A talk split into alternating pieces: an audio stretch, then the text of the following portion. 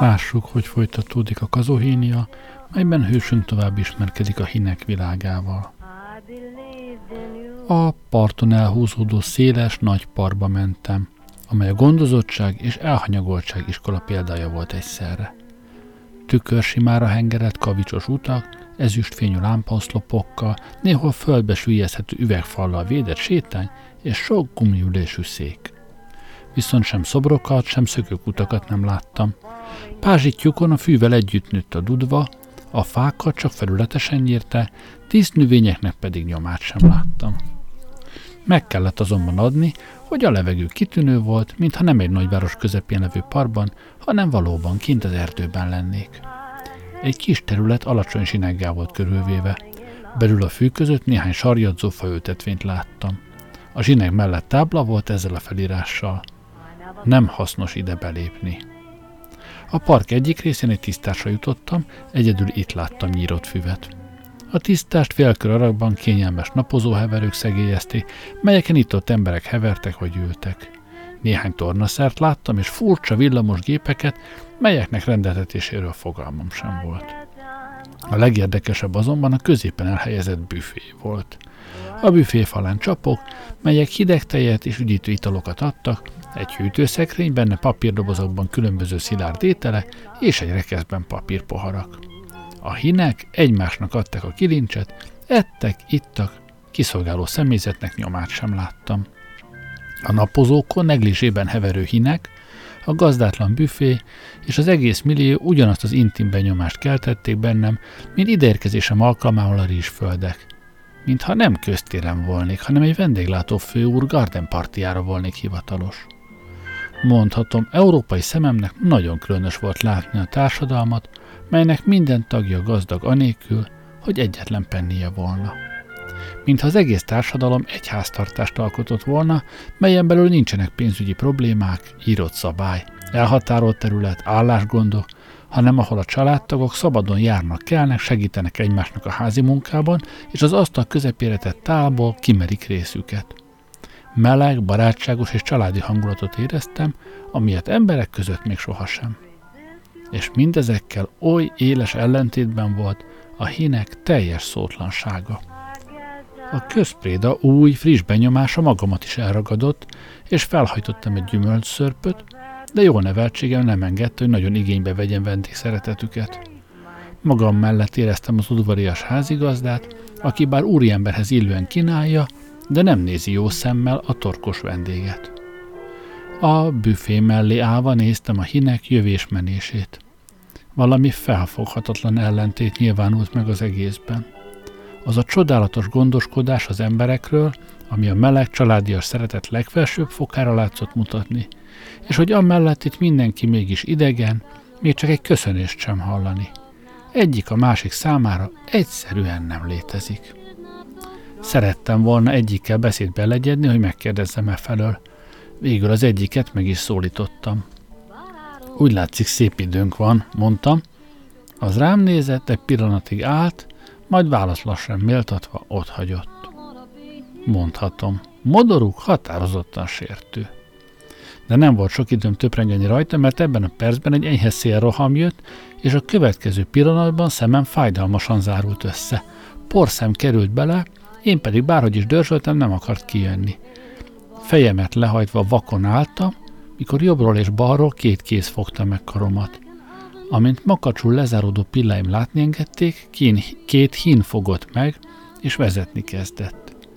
Ennyi gyöngétség rendkívül meghatott, és zavartan hebegtem néhány köszönő szót, ami annál nehezebb volt, mert ilyen szavakat sem ismertem.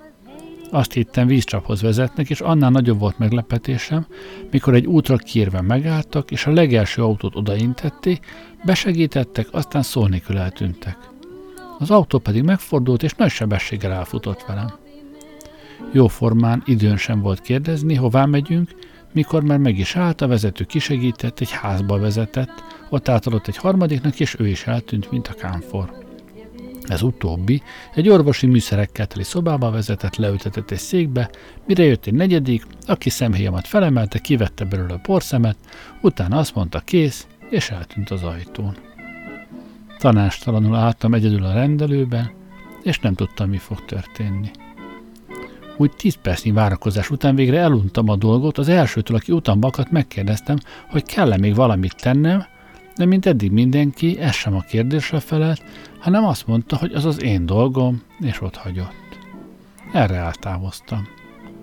Így hát megint az utcán voltam, és az előzőket átgondolva úgy tűnt fel az egész, mint egy nagy automata, amely a bedobott tárgyat elkapja, egyik a másiknak adja, a kerekek megtisztítják, fényesítik, hajtogatják, hengereli, és a végén kihull a kész áru, amiről azonban sem a tárgy, sem a gép nem tehet, mert egész egyszerűen megtörtént az egész. Utcáikat járva tüzetesen szemlélhettem berendezéseiket, minden 50 lépésre nyilvános telefont láttam a házak falába sülyeztett fülkében, ami persze szintén ingyen működött. Sok raktárt láttam, miknek tartalmát a felírás hirdette, oda bent pedig a fogpasztától a dinamógépig minden cikk gazdátlanul, de a legnagyobb rendben felhalmozva, és mindenki annyit és azt visz belőle, amennyit és amit akar. Láttam postahivatalt, de csak csomagokat hoztak feladni. A csomagokat pedig nem csak nem jegyezték be, de a legtöbb tárgyat be sem burkolták. Egy komplikált mikroszkópról cédula lógott, arra volt felírva a cím. A hín letette egy hosszú asztalra és távozott. A feladókon kívül egy lelket sem láttam a teremben. Hátul két ajtót láttam ezzel a felírással. Irányító helység. Alatt egy másik tábla. Bent szellemi munka folyik. Nálunk ezt így írták volna ki, tilos a bemenet. Tíz percnyi figyelés után láttam, hogy az asztal megindul, és az ajtón keresztül eltűnik az irányító helységben. Mi a terem másik oldalán egy ugyanolyan asztal jön ki üresen.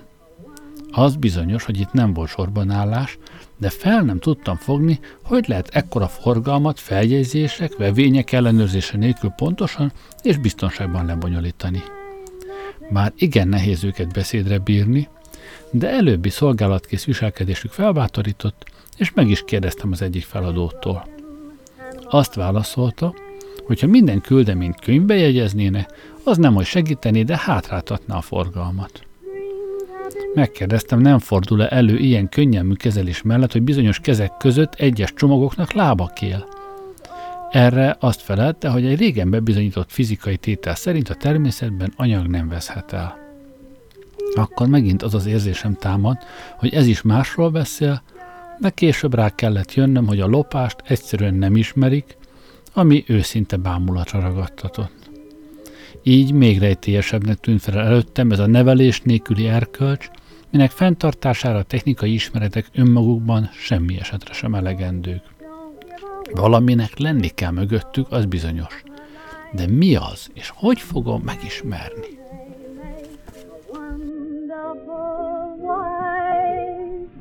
If you can tell the world she's a good little girl, then just say nothing at all.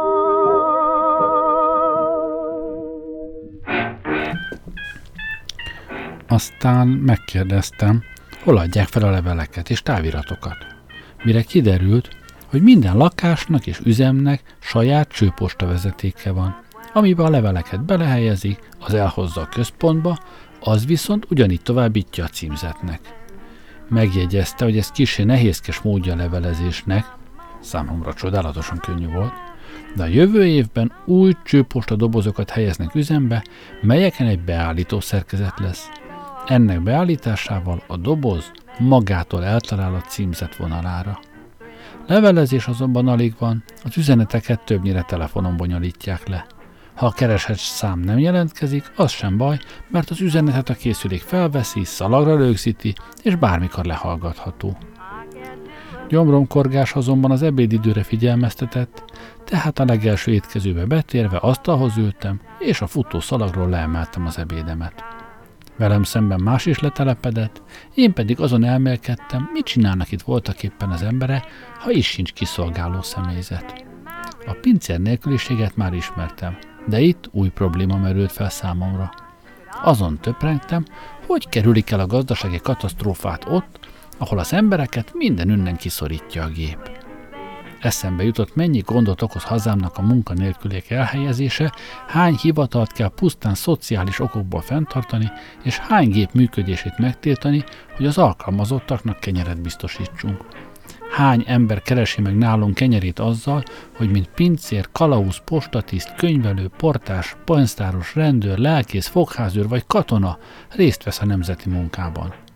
Mi áldásos mindezen intézmények léte, és még elgondolni is rossz, mi lenne, ha ezen állások megszűnnének, és az emberek milliói kenyer nélkül az utcára kerülnének. Hiszen az iparban így is munkanélküliség tombol. Asztaltársamat megszólítva megemlítettem neki mindezeket, de azt felelte, hogy felesleges beszélgetéssel nem érdemes az időt elfecsérelni. Érdekes, hogy szolgálatkészségük milyen kiszámíthatatlan.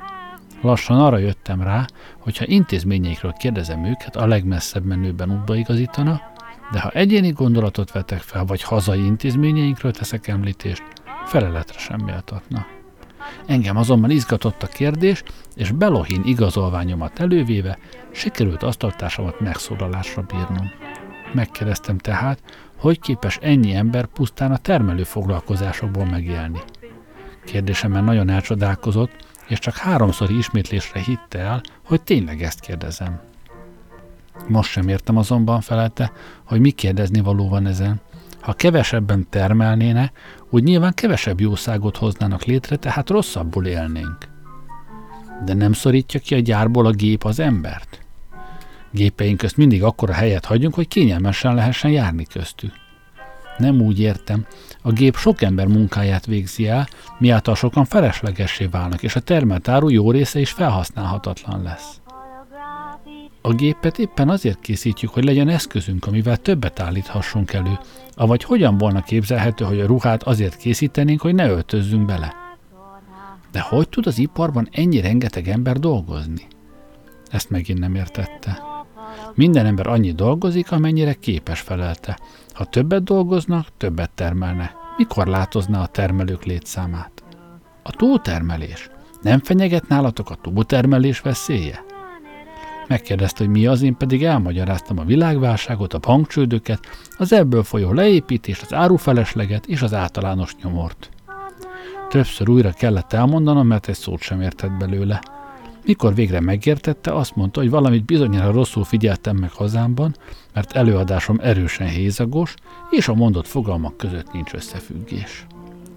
Mert hogyan volna képzelhető olyan társadalom léte, mondta, ahol a fulladást a levegő megvonásával gyógyítanák. Nem tekintve azt, hogy az egyszerű dolgok felesleges komplikálása a tényeket hamis színben mutatja, már pedig épesző ember inkább a dolgok megismerésére törekszik, mint sem azok elhomályosítására. Élénken tiltakoztam hazámnak ilyen sértő modorban való emlegetése miatt, ő pedig válasz helyett újra elkérte Belohin igazolványomat, hümmögve többször átolvasta, majd visszaadta, és azt mondta, úgy látszik, ma már kifáradtam a tanulásban, jobb lesz, ha néhány órát sétálok a levegőn. Én azonban nem hagytam magam, tiltakoztam a fitymáló hang ellen, követeltem adja meg a szükséges felvilágosításokat elvégre, úgy tudom, a Belohinnak mindenki rendelkezésére áll. Erélyes fellépésemre hajlandóan mutatkozott további eszmecserét folytatni, csak azt ajánlotta, hogy a magam érdekében beszéljünk könnyebb témákról. Engem azonban bántotta lenézés, és csípősen megmondtam neki, hogy mindazok a dolgok, amiket előadtam, és amelyek az ő számára magasaknak látszana, hazámban minden utcaseprő előtt is közismertek. Ezzel visszatértem előbbi témánkhoz. Az képtelenségnek tűnt fel előttem, hogy az iparban, ekkora gépesítés mellett elhelyezkedhessék a lakosság, mikor annyi más hivatal is hiányzik. Tehát azt hittem, exportra dolgoznak. Erről kérdeztem meg, de kiderült, hogy nem is ismerik a hajózást, azt mondta, hogy a tengeren nem terem semmi, minek menjenek oda. Megemlítettem neki, hogy a külkereskedelem mennyire fellendíti a jólétet, és milyen hasznos volna, ha vajat, gabonát, mézet és egyebet exportálnának hazámba, miáltal tekintélyes devizakészleteket volna módjukban felhalmozni. Azt a meglepő választ kaptam, hogy ők nem attól laknak jól, amit más eszik meg. Fel nem tudtam fogni, hogy a közgazdasági képességek ekkora hiánya mellett miért nem haltak még éhen. De ezzel azt is beláttam, hogy minden további vita meddő, mert közöttünk valami óriási űrtátong, hogy a hinek lelkének valami olyan titka van, aminek megfejtése nélkül nem tudom magam velüket megértetni. Felkeltem tehát, és eltávoztam. Sokáig gondolatokban mélyedve kutattam, hogy ismerhetném ki őket anélkül, hogy beszélgetni kellene. Itt akárkit, akármiről kérdeztem, mind idegen és furcsa választ adott, de mind csodálatosan egyformát. Egyéniség jóformán nem volt bennük. Éppen azért izgatott a kérdés, miféle szellem az, amely ezt a csodálatos fegyelmet bennük tartja, ami nálunk még a hadseregben sem képzelhető. Végre arra az elhatározásra jutottam, hogy olvasni fogok. I wanna be fat.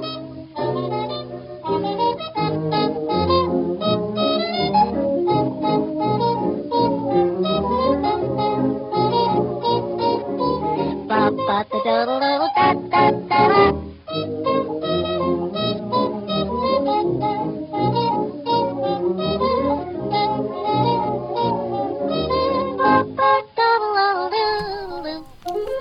Valami néprajzi munkát szerettem volna, amiből szokásaikra és természetükre bővebb tanulmányt meríthetek. A legelső hint megállítottam, és azt kérdeztem, hol kaphatnék olyan könyvet, ami az itteni emberek természetéről, ruházkodásáról és általában életmódjukról szól. Az etnográfiát akartam ilyen körülírással kifejezni. Azt válaszolt, hogy hirtelen nagyon sok tárgyat említettem, mert ez részben az anatómiához és a szervek működéstanához, másrészt a textiliparhoz tartozik. Láttam, hogy ezt sem értett meg, tehát csak azt kérdeztem, hol találok a közelben könyvtárt.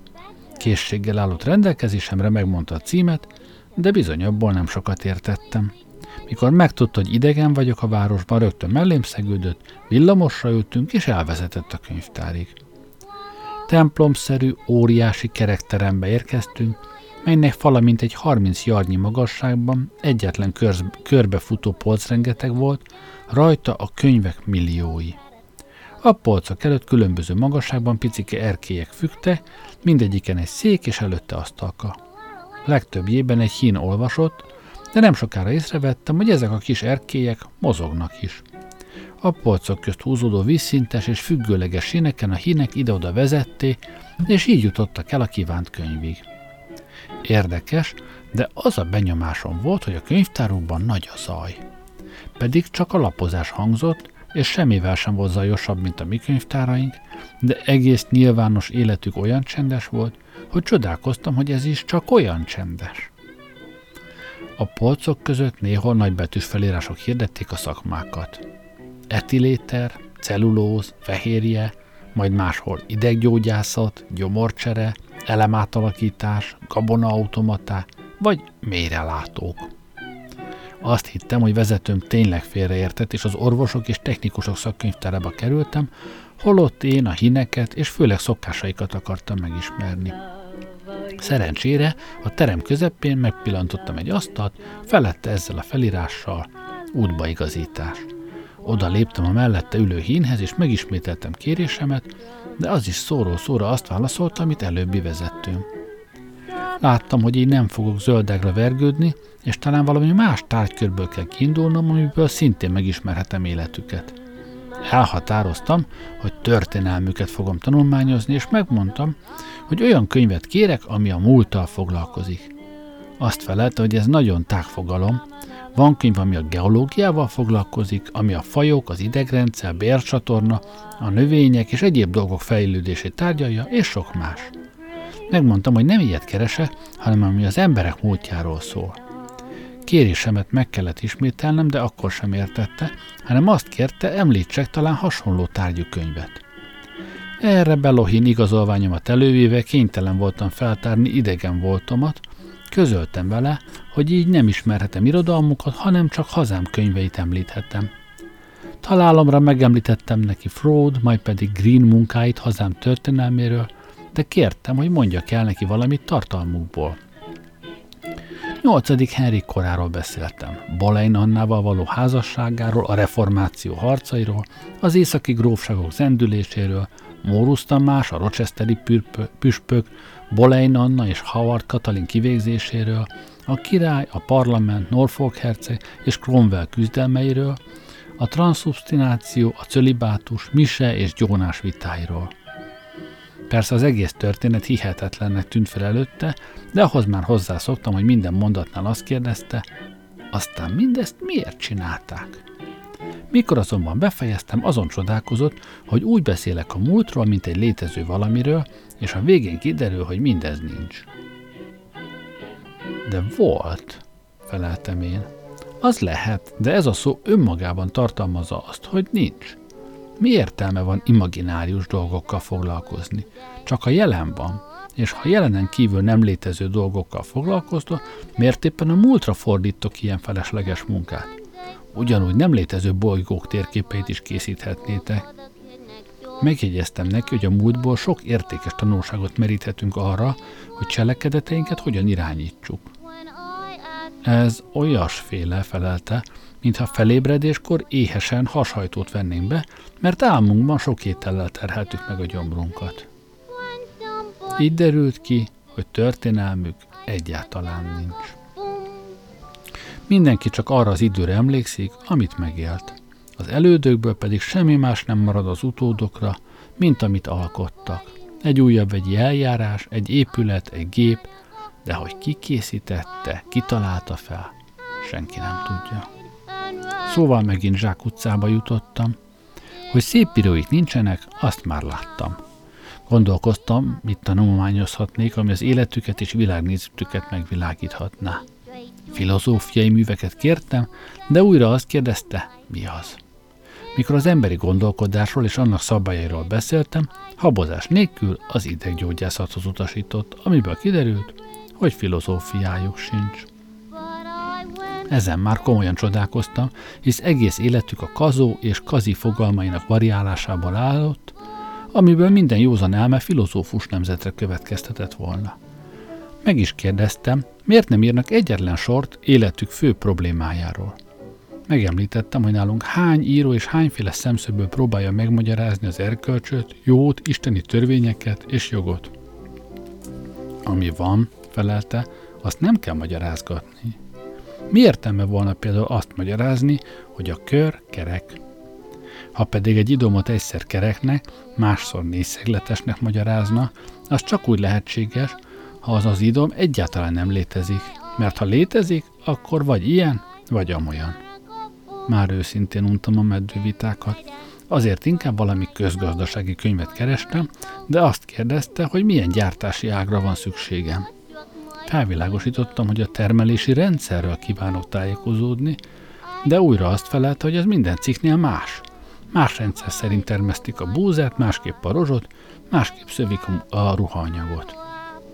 Röviden kiderült, hogy ez sincs. Egyszerűen nincs gazdasági rendszerük, nincs filozófiájuk, jogrendszerük, közigazgatásuk, vallásuk, irodalmuk. Elképettem, és fel nem tudtam fogni, Hol keressem hát ezeknek az életét? Cseppet sem csodálkoztam volna, ha kiderült volna róluk, hogy ők maguk sem léteznek. Végre elhatároztam, hogy tényleg belenézek az ideggyógyászati könyvekbe, remélvén, hogy gyakoribb neurotikus tüneteiből következtetést tudok vonni lelki életükre. Beültem hát egy erkére, és miután a rendező kioktatott a gombok kezelésére, mint egy három emeletnyi magasságba emelkedtem vele, és kutatni kezdtem. A könyvek címéből azonban nem sokat értettem, szakkifejezéseik még idegenek voltak. Végül egyik találomra kivéve belenéztem. Az első fejezet címe ez volt, Elektronáramlás és gondolkozási szerkezettan.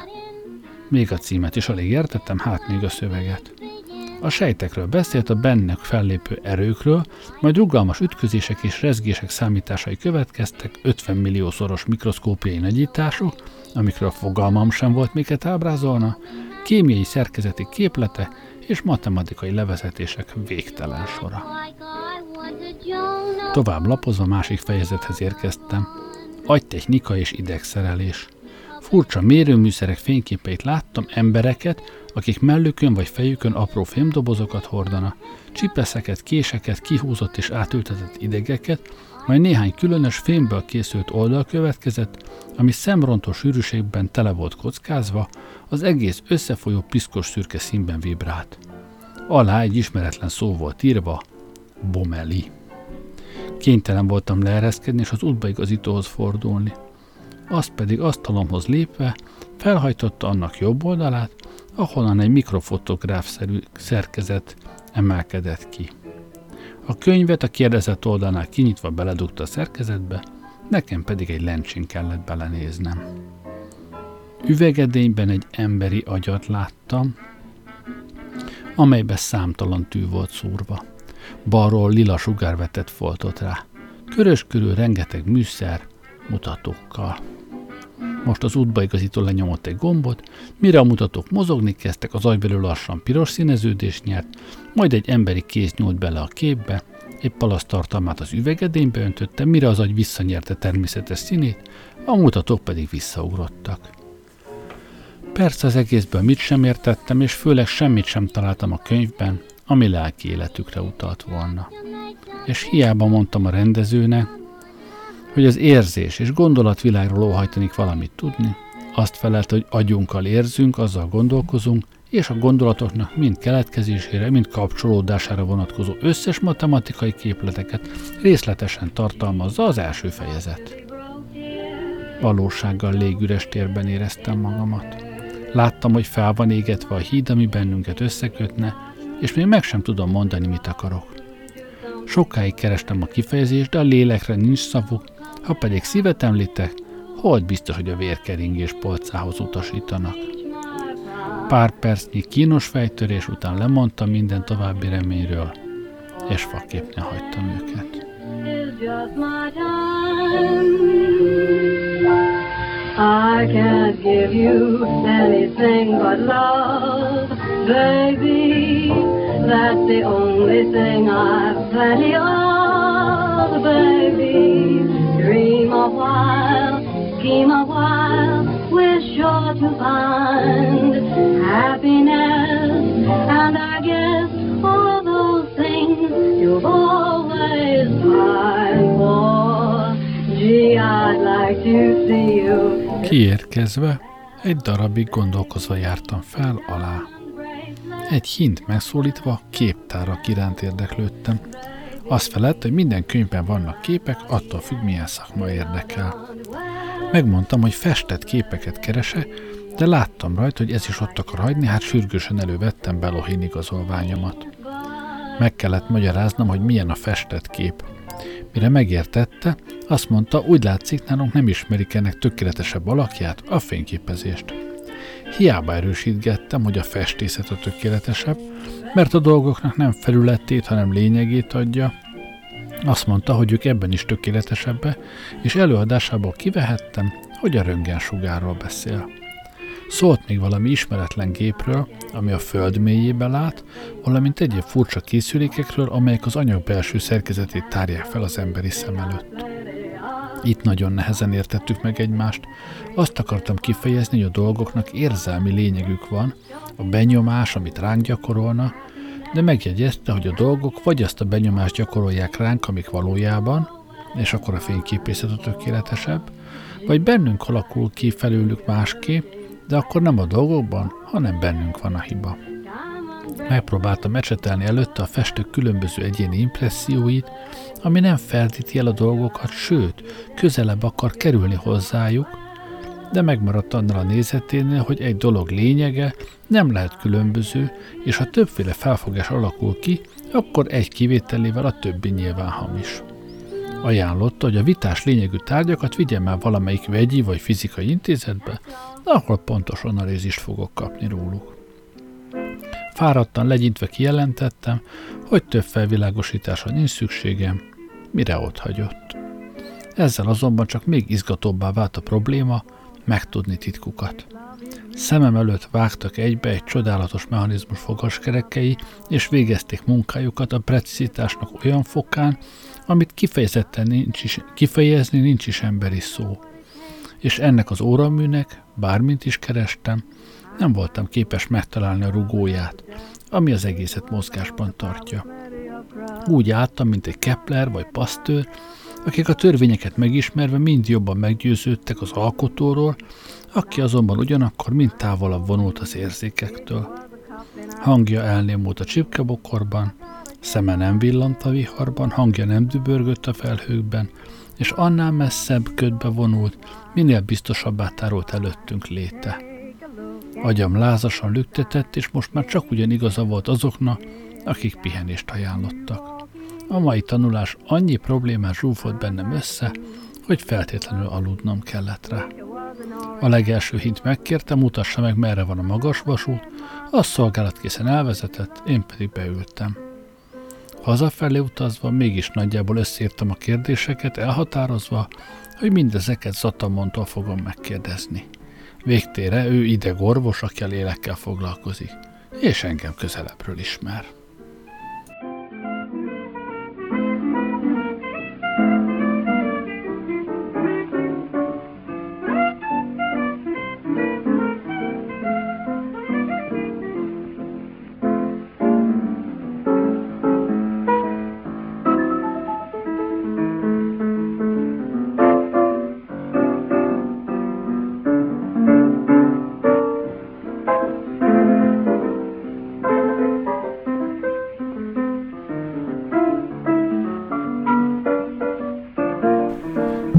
És most elhagyok pár fejezetet, melyben hősünk egyre inkább belátja, hogy képtelen a hinek világában élni, nem érti meg lelketlenségüket, józanságukat, és már-már végső elkeseredésbe esik, amikor rádöbben, hogy, hogy élnek ezen a szigeten mások is, nem csak a hinek, vannak valakik, akiket behineknek hívna, és róluk kezd el érdeklődni, itt veszem fel újra az elbeszélés fonalát. Mégis mit csinálnak a behinek? Nem létező dolgokat. A beszéd csak létező dolgok közlésére alkalmas, így lényegüket nem is tudnám elmondani. De annyit határozottan állítható, hogy tetteik igen hasonlítanak a tiétekhez. Van például, aki befesti a cipőjét, mintha a festék emelni a cipő hasznosságát, pedig ellenkezőleg eldugja az anyag likacsait, és így alább nem tud szellőzni. A ruhát sem olyan alakban veszik fel, ahogyan gyáron készítette, hanem előbb átalakítják, mindenki másképp, rengeteg céltalan munkával. Hol vannak a behinek, kérdeztem. Elmondta, hogy a kórház mögött egy nagy kiterjedésű telepen élne, amely fallal van körülvéve. A falon belül rendes lakásokban lakna, ruhájukról, élelmükről a hinek gondoskodna, de egyébként teljesen a maguk hóbortos rendje szerint élne. Mert a hinek semmi dolgokban nem avatkoznak bele, kivéve, ha egymással összekoccannak. Azelőtt ebbe sem avatkoztak bele, ami azonban a verekedések elfajulásához vezetett, és ez szükségesé tette a közbelépést. A behinek azonban nem csak kibírják egymás társaságát, de nem is tudnak kint élni. Az internálás tehát nem büntetés, amit a hinek nem is ismerne, csak a mindkét természet által óhajtott különvállás. Hogy juthatok én oda, kérdeztem. Kérésem kisé meglepte Zatamont, és aggódva figyelmeztetett az őrültségekre, amikre a hóbortosok között ki van téve az ember, de amit a józanész nem bírhat ki. Megjegyezte, hogy csak súlyos esetekben szoktak valakit bevinni, és jobb lenne talán egyelőre gyógymóddal kísérletezni, hát ha van még remény. Én azonban kijelentettem, hogy teljesen reménytelennek érzem magam, és követeltem, hogy vigyenek a behinek közé. Még egyre figyelmeztetnem kell téged, mondta.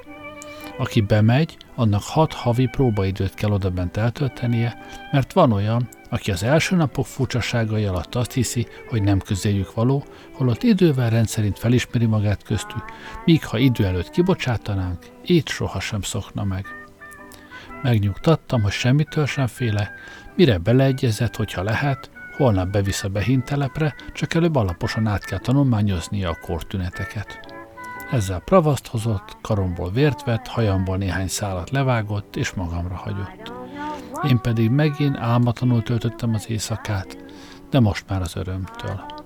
A hínek sivár országában eltikkadt lelkem előtt mind pirosabban hajnallott a rég nem ízlelt, meleg, színes emberi élet reménye. Ó, ha akkor sejtettem volna az elkövetkezendőket.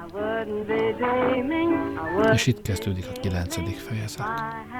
Másnap újra meglátogatott Zatamon, közölte velem, hogy a dolgot alaposan megtárgyalta, beszerezték a mentorvos véleményét, és ezek eredményeként nincs akadálya, hogy a behinek közé kerüljek. Szavai kissé megleptek, és meg is jegyeztem, hogy csodálkozom ezen a szigorúságon, hiszen a hínek nem szokták az egyéni elhatározásokat befolyásolni, és mindenki úgy cselekszik, ahogy jónak látja. Zatamon azt felelte, hogy ez az egy kívánság, amit nem lehet az egyén akarata szerint teljesíteni, mert, mint ő mondta, vannak elmebetegek, akik mániákusan behínnek képzelik magukat, holott valójában csak egyszerű paranoiáról van szó, amit gyógyítani lehet és hiedelmük nem egyéb a szokásos rögeszméknél, mintha mondjuk azt hinnék, hogy üvegből vannak, vagy dugóhúzónak képzelnék magukat. Az ilyen könnyebb eseteket nem szabad kitenni a behínek közti éles súlyos zavarainak, és éppen a következmények súlyos voltára való tekintettel vizsgálták ki az én esetemet is olyan tüzetesen. Szavai újból mosolyra készítettek, és megnyugtattam, hogy ki fogom bírni a vállalkozást. Ezzel felállt, és megindultunk. A parkon mentünk át, és nem sokára egy nagy fal előtt álltunk. A kapunál csengetni kellett. Ez volt az első ajtó, amelyen zárat láttam. Kérdésemre elmagyarázta, hogy a behének közt sok különös dolog történik. A tárgyakat nem arra használják, amire valók, felesleges dolgokat kérnek, amiket rendszerint meg is kapnak, mert van eset rá, hogy ha kérést megtagadják, a behén arca furcsán eltorzul, hangja a pulykájához lesz hasonló, akkor is kiabál, ha az ember egészen közel áll hozzá. Ilyenkor törékeny tárgyakat szükségtelenül összetörne, sőt néha meg is ütnek valakit, anélkül, hogy azt kérte volna. Valószínű, hogy ez a betegségnek egy súlyosabb stádiumát jelenti. Ezért kell ez a különös szerkezet ezen az ajtón, aminek az a tulajdonsága, hogy csak egy megfelelő szerkezettel lehet kinyitható állapotba hozni. És amint az ajtó megnyílt, a kapus kezéből kivette a kulcsot és elmagyarázta működését, megjegyezve, hogy a kórház műszaki hivatala tervezte. Én magamban derülve hallgattam a szavakat, és örömrepesve vártam, hogy az első behinnel találkozzam. Ó, ha akkor tudtam volna, hogy ellenkezőleg a világ legborzasztóbb tébolydájába kerülök, hogy életemnek olyan fejezete kezdődik, amire ma sem tudok úgy visszagondolni, hogy a szenvedések és szörnyűségek emléke össze ne facsarja a szívemet. Beléptünk, hosszú folyosóra kerültünk, egy ablak mélyedésben egy ember állt, elég szánalmas öltözetben. Ruháján több lyukásított, egyes részei pedig cafatokban lógtak le róla. Jöttünkre, összevont szemöldökkel figyelt, órára tette mutatóujját, és utánom fordult. Látod, mondta Zatamon, a feje közepén egy vágás van. Ilyetten fordultam meg, de csak a középen ketté választott frizurát láttam rajta, ami nekem határozott örömet okozott. Egy szobába vezetett, amiben ágy, asztal, szék és szekrény volt. Legtöbbje a falban. Aztán magamra hagyott. Körülnézve első megfigyelésem az volt, hogy bár a lakás berendezése egészen rendes, de minden lényegesen elhasználtabb, mint a hineknél. Sőt, egyes bútordarabokon határozott rongálást nyomait véltem felfedezni. Különösen szánalmas állapotban volt egy nagy villamos tűzhely. Lemezei kiuggatva, kapcsolója félig letörve, lábai hiányosak, az egyik téglával pótolva. De mindez most nem érdekelt új hazámat akartam megismerni. If and!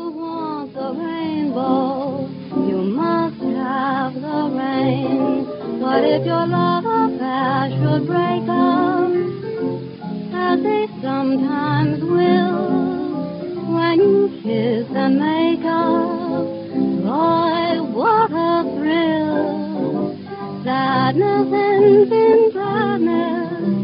showers are not in vain. If you want the rainbow, you must have the rain. Look for brighter weather or watch for the again. If you want the rainbow, then you... A folyosóra mentem, ahol csak az előbbi férfit láttam, de nem szólítottam meg. Az a kézmozdulata, hogyan kezét az órára tette, kisé zavart. Olyanokat akartam megszólítani, kik szimpatikusabbak. Az udvarra mentem. Hatalmas területet láttam magam előtt, mely részben kőfallal, részben épületekkel volt szegélyezve. A vége nem is látszott ide. A háttérben egy helyű dombemelkedett bokrokkal benőve, egyébként óriási fűvel és fákkal borított terület volt, néhol utakkal és néhány paddal. Szép napos idő volt, sokan jártak. Itt láttam először embereket csoportban. Ruhájuk többé-kevésbé szintén rozog állapotban volt, amit akkor a hinek szűk markuságának tulajdonítottam. Az egyik fa alatt egy ember az asztalra vízes poharakat állítgatott, több-kevesebb vizet öntött beléjük, és egy dalt vert ki rajtuk. A többiek körülállták, énekeltek és nevettek. A szörnyű sivatag után ez valóságos üdülés volt számomra, öröm futottam hozzájuk, hát mégis. Az egyiket megfogtam. Gulliver vagyok, mondtam, felszabadultam mosolyogva, és kezemet nyújtottam. Pritz Prutz, mondta az, és mutatóujját orrára tette. Ilyen szavakat nem ismertem, és ilyesmi elősen fordulhatott a hín nyelvben, ahol sem az R betű nem létezik, sem két mással hangzó nem következik egymás után. Hideg borzalom futott végig rajtam, tehát mégis őrült, pedig az előbb olyan rendesnek látszott, most mit tegyek? Ha elfutok, esetleg felbőszül. Az pedig, zavaromat látva, minden átmenet nélkül nevetni kezdett.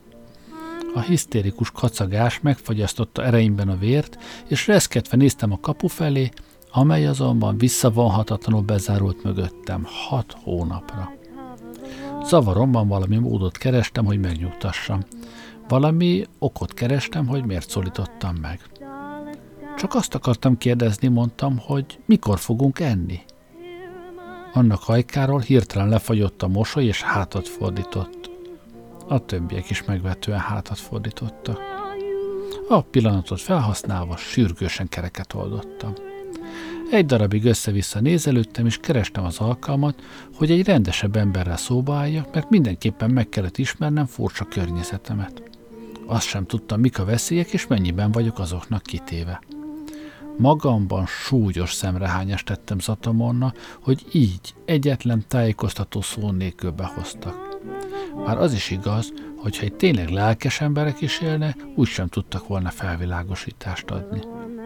Beláttam, hogy a magam erejére vagyok utalva, és mindenáron meg kell valamit tudnom felőlük.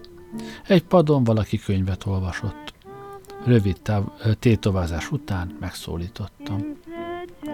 Zavarlak, ha kérdezlek? Az ujját az órára téve azt mondta, pric pruc, és mosolygott. Tehát ez is. Térdeim összeverődtek, tanástalanul álltam. Annak hajkáról is lefagyott a mosoly, és elfordult. Pedig muszáj beszélnem velük, hiszen semmit sem tudok, és a legnagyobb bizonytalanságnak vagyok kitéve. Engem most hoztak ide, szóltam kérlelve. Ismeretlen vagyok, kérlek, hogy felej nekem. Erre hirtelen megenyhülve fordult hozzám. Á, nem tudtam. Akkor persze más az eset. Minden kvari. Értem, tehát megtanítala. Pritz Prutz, az Belki. Micsoda? Rökönyödtem meg. Belki, felelt a legnagyobb lelki nyugalommal, míg én a menekülést kerestem. De persze ezt nem érted, mert nem tudod, hogy mi a ketni. Ketni? Ketni. Ha azt mondják Pritzprutz, azt neked vissza kell mondanod, és az ujjadat az orrodra tenni, mert nálunk az a belki. Ha ezt nem teszed, nem viselkedsz ketni módon, és persze, hogy enoálnak miattad. Enoálnak? Na hallod, még ne is enoáljanak, ha valaki nem viselkedik ketni módon? Persze, persze, mondtam csillapítón. És az mi? Ja, igaz, ezt sem tudod. Hát ahogy én a könyvbe visszabújtam, az mutatta, hogy belül enoáltam miattad. Vigyázz, mert annak is kiteheted magad, hogy megütnek, ha nem vagy ketni. Ha nem mondom, hogy pricpruc, persze, mit csodálkozol ezen? És ha azt mondom, hogy pricpruc, akkor mosolyognak és megvakarják a farodat, mire te visszavakarod az övékét. Ez jelzi, hogy nem anneváltok egymás miatt, és mindketten ketni vagytok. Hát ez hülyesség, mondtam felcsattanva. Az összevonta a szemöldökét.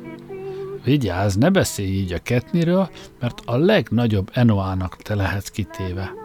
Én kvarálom viselkedésedet, mert most jöttél. De tanuld meg a ketnit, ami minket a kinti bivak tömeg felé emel. Bivak? Bivak. Mert úgy viselkednek, mint egy bivak. Ha mi belkizünk nekik, oda se figyelne. Sőt, ha a farukat megvakarjuk, hülyén bámulnak ránk. Mint hülye. Egytől egyig. És fogalmuk sincs a ketniről. Ezzel faromat megvakart, és nekem vissza kellett vakarni, hogy épp elmémet bebizonyítsam. Lassan ráébredtem a szörnyű valóságra. Az olvasó bizonyára bosszankodik a sok bohén szó miatt, és hanyagsággal, esetleg nagy képű hivalkodással vádol, hogy nem közlöm ezeket mindjárt angol fordításban. Azért már most meg kell jegyeznem, hogy a le nem fordított szavaknak nincs megfelelőjük az angol nyelvben.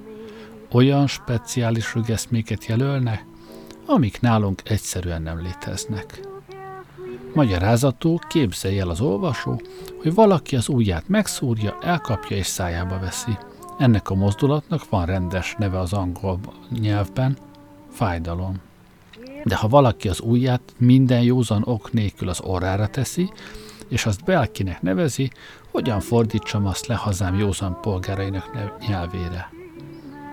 Most egy másik ember közeledett a pad felé.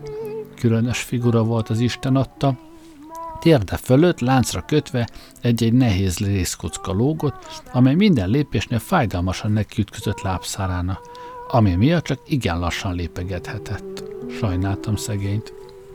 Ismerősöm hirtelen felugrott, jobb lábát kezébe kapta, és fájdalmas arccal jajgatta feléje. Vaké, vaké! Az megállt, és végtelen komoly grimasztvával megrázta lábán a részkockákat, majd mosolyogva kérdezte. Hogy nő az orrod, Kaleb? Vaxi egyre. Ebből láttam, hogy a lábfogás és a vaké nem a fájdalom kifejezése volt, hanem valami újabb őrültség. Hogy bivaknak ne nézzenek, felugrottam, és ujjamat az orromra téve azt mondtam a jövevénynek, pruc. Mély és neheztelő pillantást kaptam válaszul. Ismerősöm ilyet zavarral bökött oldalba, mire én még jobban megzavarodva megvakartam a részkockás farát. A részkockás erre megvetően nézett végig rajtam. Tovább akart menni, de ismerősöm eléje ugrott, és jobb tenyerét a fejére téve könyörögve magyarázta. Elag betik, ó, kvari e bivak számára. Most jött az értéktelen, és nem tudja mi a ketni. A részkockás lényegesen megenyhült, barátságos mosolyan megfogta ismerősöm orrát, majd az enyémet is. Az más, mondta kegyesen. Hogy nő az orrod, Kaleb? Hülyén bámultam, azt akartam mondani, hogy nem nő, de ismerősöm megint oldalba bökött, tehát inkább hallgattam. A jövevény eltávozott, ismerősöm pedig jobb lába fejét újra kezébe kapva vaki-vakit jajgatott és üvöltött, hogy már segíteni akartam neki, de átolt. Szemem szám tátva maradt, lábam a földbe gyökerezett. Mikor a részkockás jó messze járt, felén fordult, és dühösen támadt rá. Hogy mondhattál pric prucot egy betiknek, te bivak? Hát nem te mondtad, hebegtem. De egy betiknek? Nem láttad a lábán a bileveket? A részkockákat? Az nem részkocka, azok bilevek. Hát nem részből vannak? Hát, mondta szorongva, talán ha úgy vesszük, abból volnának, de azt nem szabad így mondani. És miért nem, ha abból vannak, csattantam fel. Mert tudd meg, hogy nem abból vannak, kiáltotta. Az nem anyagból van, az aneba. Arra nem szabad azt mondani, hogy anya, mert az a bikru létének anyagszerű tünete, és még gondolkodni se szabad róla, hogy anyag-e vagy sem. Fogalmam sem volt, hogy mi az aneba, meg a bikru, de hogy a kocka anyag volt, az bizonyos. De micsoda őrültség kell hozzá tagadni azt, amit mindenki saját szemével lát. Már most előre bocsátom, hogy soha senki nem mondta anyagnak a bileveket. Láttam egy ízben egy lakatost, aki éppen egy pár bilevet csiszolt fényesre, és az is meg volt győződve, hogy a kezében voltak éppen semmi sincs, jobban mondva a bikru létének anyagszerű tünete van, mit sem látni, sem tapintani nem lehet, bár ott volt a kezében, és javában tapintotta. Ezekre a szavakra újra elfogott a félelem. Látszólag nyugodtan kérdeztem. Akkor mi a bilev? Azt jelzi, hogy az ember betik. Mi az, hogy betik? Mit csinál a betik? Semmit. Betik, és a Betik elak, érted? Egy elaknál pedig nem pricprucca belki, hanem ahogy én csináltam. Lábadat kézbe kapod, és jajgatsz vaké, vaké. Jeléül annak, hogy fáj a lábad, mert nem viselhetsz rajta bileveket. Azért fáj, mert nem viselek. Végleg megzavarodtam. Akkor fájna, ha viselnék. Psst, mondta ilyetten körülnézve, ilyeneket nem szabad mondani. Ugyan csattantam fel, azt csak nem akarod elhitetni, hogy azért fáj a lábam, mert nem viselek bilevet, ami verje. A legprimitívebb józanész tiltakozik az ilyen ostobaság ellen. Magad érdekében ajánlom, szól szigorúan, hogy így ne beszélj. Vannak dolgok, amiről nincs disputa és a józanészre hivatkozás, mert ezek a neba dolgok, és tudva levő, hogy minnyáján szíves örömest felkötnénk a bileveket, mert egy betik az elak. Inkább ne legyek betik és elak, mondta mély meggyőződéssel, mire hangosan fel, felkacagott. Ó, milyen bivak vagy te még! Szegény tudatlan, ajánlom, ne mondj ilyeneket, mert a többiek halára kacagják magukat rajtad. Viszont ha nagyon erősítgeted ostobaságaidat, majd azt mondja valaki lamik, és ki vagy téve annak, hogy rögtön kést kell beleszúrnod. Mert azt mondja, hogy lamik. Na hallod? Ki kényszerít engem emiatt kést beleszúrni? Szánakozva nézett végig rajtam. Te eltűrnéd, hogy valaki azt mondja neked lamik? Miért ne tűrném, ha nincs károm belőle? Mert értsd meg, ez a szó boréma, mondta féktelen ünnepélyesen. Erre már harsogó kacagás tört ki belőlem. Hát csak mondják nyugodtan, legyen boréma, én nem törődöm vele, pont. Valósággal megrökönyödött. Te valóban megtennéd, hogy nem ragadsz kést, ha lamiknak neveznek? A nevetés ajkamra fagyott, már magam is kezdtem megijedni. Miért kérdeztem? Miféle veszéllyel járna számomra, ha nem késelek meg valakit? Miféle veszéllyel? Ó, te szegény jövevény, hát te még nem vagy tisztában a következményekkel? Nem, persze, hogy nem, mondd meg már, sürgettem izgatottan. Hát ide figyelj. Ha nem rántasz kést, a behinek összeülnek, jegyzőkönyvet vesznek fel, és késképtelennek nyilvánítanak. És ez mit jelent számomra? Ez pedig azt jelenti, hogy itt hátrahúzódott és mutatóját mellemnek döfte, hogy később téged sem fognak mások megszurkálni. Kezét csipőre tette és várta a hatást, ami nem is maradt el. Én ugyanis egy percig szájtátva bámultam, majd újra elemi erővel tört ki belőlem a kacagás. Úgy láttam, itt mindenki hülyén összeszedett szavakon nyargal, ennek hódolnak, attól undorodna, de minden szónak az a legfőbb tulajdonsága, hogy semmi köze a valósághoz. Ismerősöm dühötten legyintett. Semmi képességed a ketni iránt. Vigyázz, mert ha nem tanítalak, ki leszel téve a legnagyobb Enoának. Azt már sejtettem, hogy Enoa haragot, megvetést vagy másfélét jelent, amihez a kés is hozzátartozik, hát inkább elfolytottam józan eszem tiltakozását, és visszatértem a tárgyra. Mond, miért érdekelte a betiket az orrunk növése? Nem betiket, hanem elak betiket. Te mondtad, hogy betik, azt én mondtam, de ha te mondod, neked elak betik. Én előbb ültem itt ezen a padon. Meg voltam zavarodva, de lenyeltem józan eszem ágaskodását. Jó, jó, hát miért érdekelt az orrunk növése? Először is nem érdekelte, mert egy betiket nem érdekelnek a dolgok, csak kérdezi. Másodszor, ha érdekelnék is, nem az orrom növése érdekli, csak így szokás kérdezni. De jól vigyázz, te nem kérdezhetsz egy beti korráról, csak ő a tiedről. Ez a ketni. Torkig voltam a ketnivel, józanabb dolgokról szerettem volna beszélni. Mond, hogy megy itt az étkezés, hogyan kapjuk meg az ételt, és hol lesszük meg? Rémülten összerezzen, kezét szájára tapasztotta, és ilyetten körülnézett. Ilyen bivakságot ne mondj! Mondd úgy, mikor és honnan kapjuk a szellemiséget. Szellemiséget? Hát az emberek itt nem esznek? Legalább csendesebben. Közelebb húzódott, és súgva magyarázta. A szellemiség az, amit te kérdeztél, de nem szabad úgy mondani, mert az kave.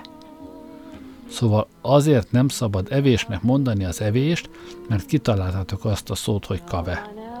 Egy értelmetlenül faragott szót egy másik értelmetlenül indokolta, és halomszámra gyártjátok ezeket a levegőbe képzett fogalmakat. Hát mond, nem akad közöttetek egyetlen értelmes ember, aki kiméletlenül megmondja, hogy nem a szavakért élünk, hanem az életért vannak a szavak? Az már szánakozva nézett rám. Én csak segíteni akartam neked, mondta. Részemről kvarálom szavaidat, mert megértő és felvilágosult ember vagyok, aki mindig azt vallotta, hogy a rossz cselekedet nem feltétlenül rossz szándékból, hanem tudatlanságból is származhat. De te olyan erősen támadod az összes anebákat, hogy ezért mindenki enoálna, és lamiknak nevezne, sőt valószínűleg súlyos büntetést is kapná. Büntetést? Hát kinek akartam én ártani? Nem azt akartam, hogy könnyebbé tegyem az életet számotokra? Meg akarlak titeket szabadítani a hülyeségek békjóitól, míg feleslegesen nehezítik az életet, és még ti enoáltok miattam? Nem mond többet, hogy hülyeség, kiáltott szikrázó szembe. Megriadtam, ahelyett, hogy megköszönnék a segítséget, még üldözik azt, akinek látás, józan látása jobbá akarja tenni életüket. Ilyent tényleg csak körültek tehetnek. Általános szokás volt náluk, hogy egymástól nem a jót és erkölcsöt várták el, hanem bizonyos kötelező hazugságokat. Mindenkinek ajánlom ezért, hogyha ilyen őrültek közé jut, meg ne próbáljon jó és segítő lenni, mert az a legjellemzőbb tulajdonságú, hogy a józan eszőnek torkára ugranak. Inkább ráhagytam tehát, azt pedig folytatta. Jobban tennéd, hogy megköszönnéd, hogy jó sorsot hozzám vezérelt. Más már régen a Betty elé vitt volna. De én nem akarok benned rossz indulatot feltételezni, és dacára súlyos támadásaidna még mindig hajlandó vagyok hinni, hogy a ketni megtanulásával meg fogsz javulni, mert most nem vagy tudatában szavaid szörnyűségének. Na, Pritz Prutz! Pritz Prutz mondtam, ujjamat orromra téve, aminek láthatóan örült, megvakartuk egymás farát, és tovább siettem. Az olvasó észrevehette, hogy ismerősön beszéde folyamán olyan szavakat is idéztem, amelyek nem szerepelnek a hín nyelvben, mint jó és rossz indulat, büntetés, kacagás, öröm és a többi. Ezek ugyan számomra is merőben újak voltak, de jelentésüket a beszédből megértettem és angolra fordítva adom. Csak azokat közlöm eredetiben, amelyek nem valami valóságosan létező dolgot jelentene, tehát egy értelemalkotta nyelvben nem is lehet rájuk szó. Hát, ennyi fért a mai estébe. Köszönöm, hogy velem voltatok ma este. Jó éjszakát kívánok. Gerlei Rádiózott. Islands.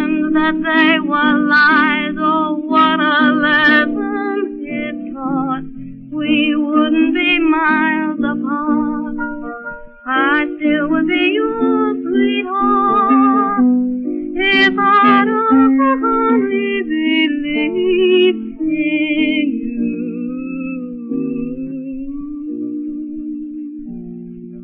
That's all.